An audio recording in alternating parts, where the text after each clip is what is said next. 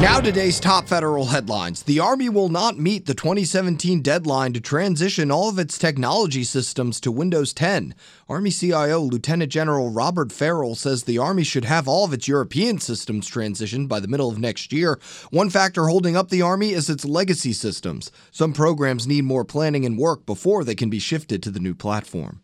A new audit finds oversight weaknesses in the Pentagon's multi billion dollar program to upgrade its cybersecurity posture. Federal News Radio's Jared Serbu has details. DoD has told Congress it expects to spend $1.7 billion on joint regional security stacks, the first major building block of the joint information environment. But the Government Accountability Office says that estimate isn't credible, partially because it doesn't include the more than $900 million the department has already spent on JRSS, and because DoD hasn't finalized the requirements for the new security stacks or how much manpower will be needed to run them.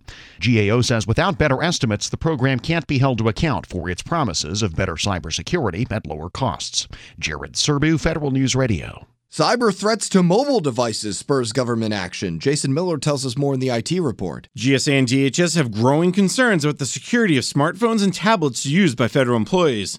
To that end, GSA and DHS are looking to industry for help in better securing mobile devices across the spectrum of products and services. GSA issued a request for information seeking input around five threat areas, including application, operating system, and network based threats. GSA and DHS are hosting an Industry Day July 20th, and responses to the RFI are due August 22nd. I'm Jason Miller. Vice Admiral Jan Tighe takes over as the new Deputy Chief of Naval Operations for Information Warfare. She succeeds Vice Admiral Ted Branch, who is looking to retire. Tighe previously served as commander of U.S. Fleet Cyber Command. The Social Security Administration unveils a plan to modernize five of its major IT systems. Social Security CIO Robert Klopp assured Congress SSA will stay within the proposed $300 million budget.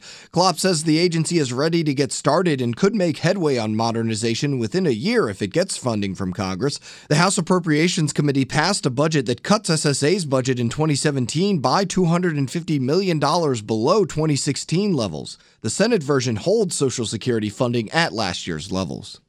A contractor compliance provision could sink the defense authorization bill for 2017. More now from Tom Temin in today's management report. House and Senate versions both include a provision exempting defense contractors from having to follow an executive order. The 2014 order requires contractors to file extensive reports on whether they've committed violations of any of 14 labor and employment laws and their state law counterparts. Bloomberg reports Defense Secretary Ash Carter is recommending the White House veto the bill unless Congress takes out that measure. I'm Tom Temin. After a two-year slowdown, the global aerospace and defense sector sees a bump in revenue. A new study from the consulting agency Deloitte finds the A&D sector grew by 3.8% in 2015. The defense subsector itself grew 1.7%, reaching $5.8 billion of revenue. Deloitte says increased military spending is the main reason.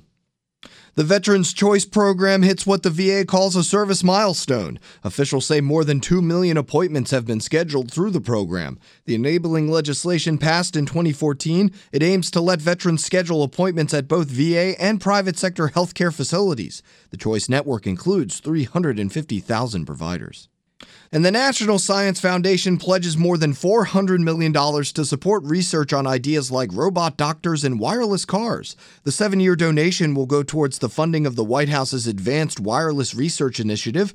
The initiative promotes the improvement of wireless communication and testing new technologies. For these stories and more, go to federalnewsradio.com and follow at Fed Updates on Twitter. I'm Eric White.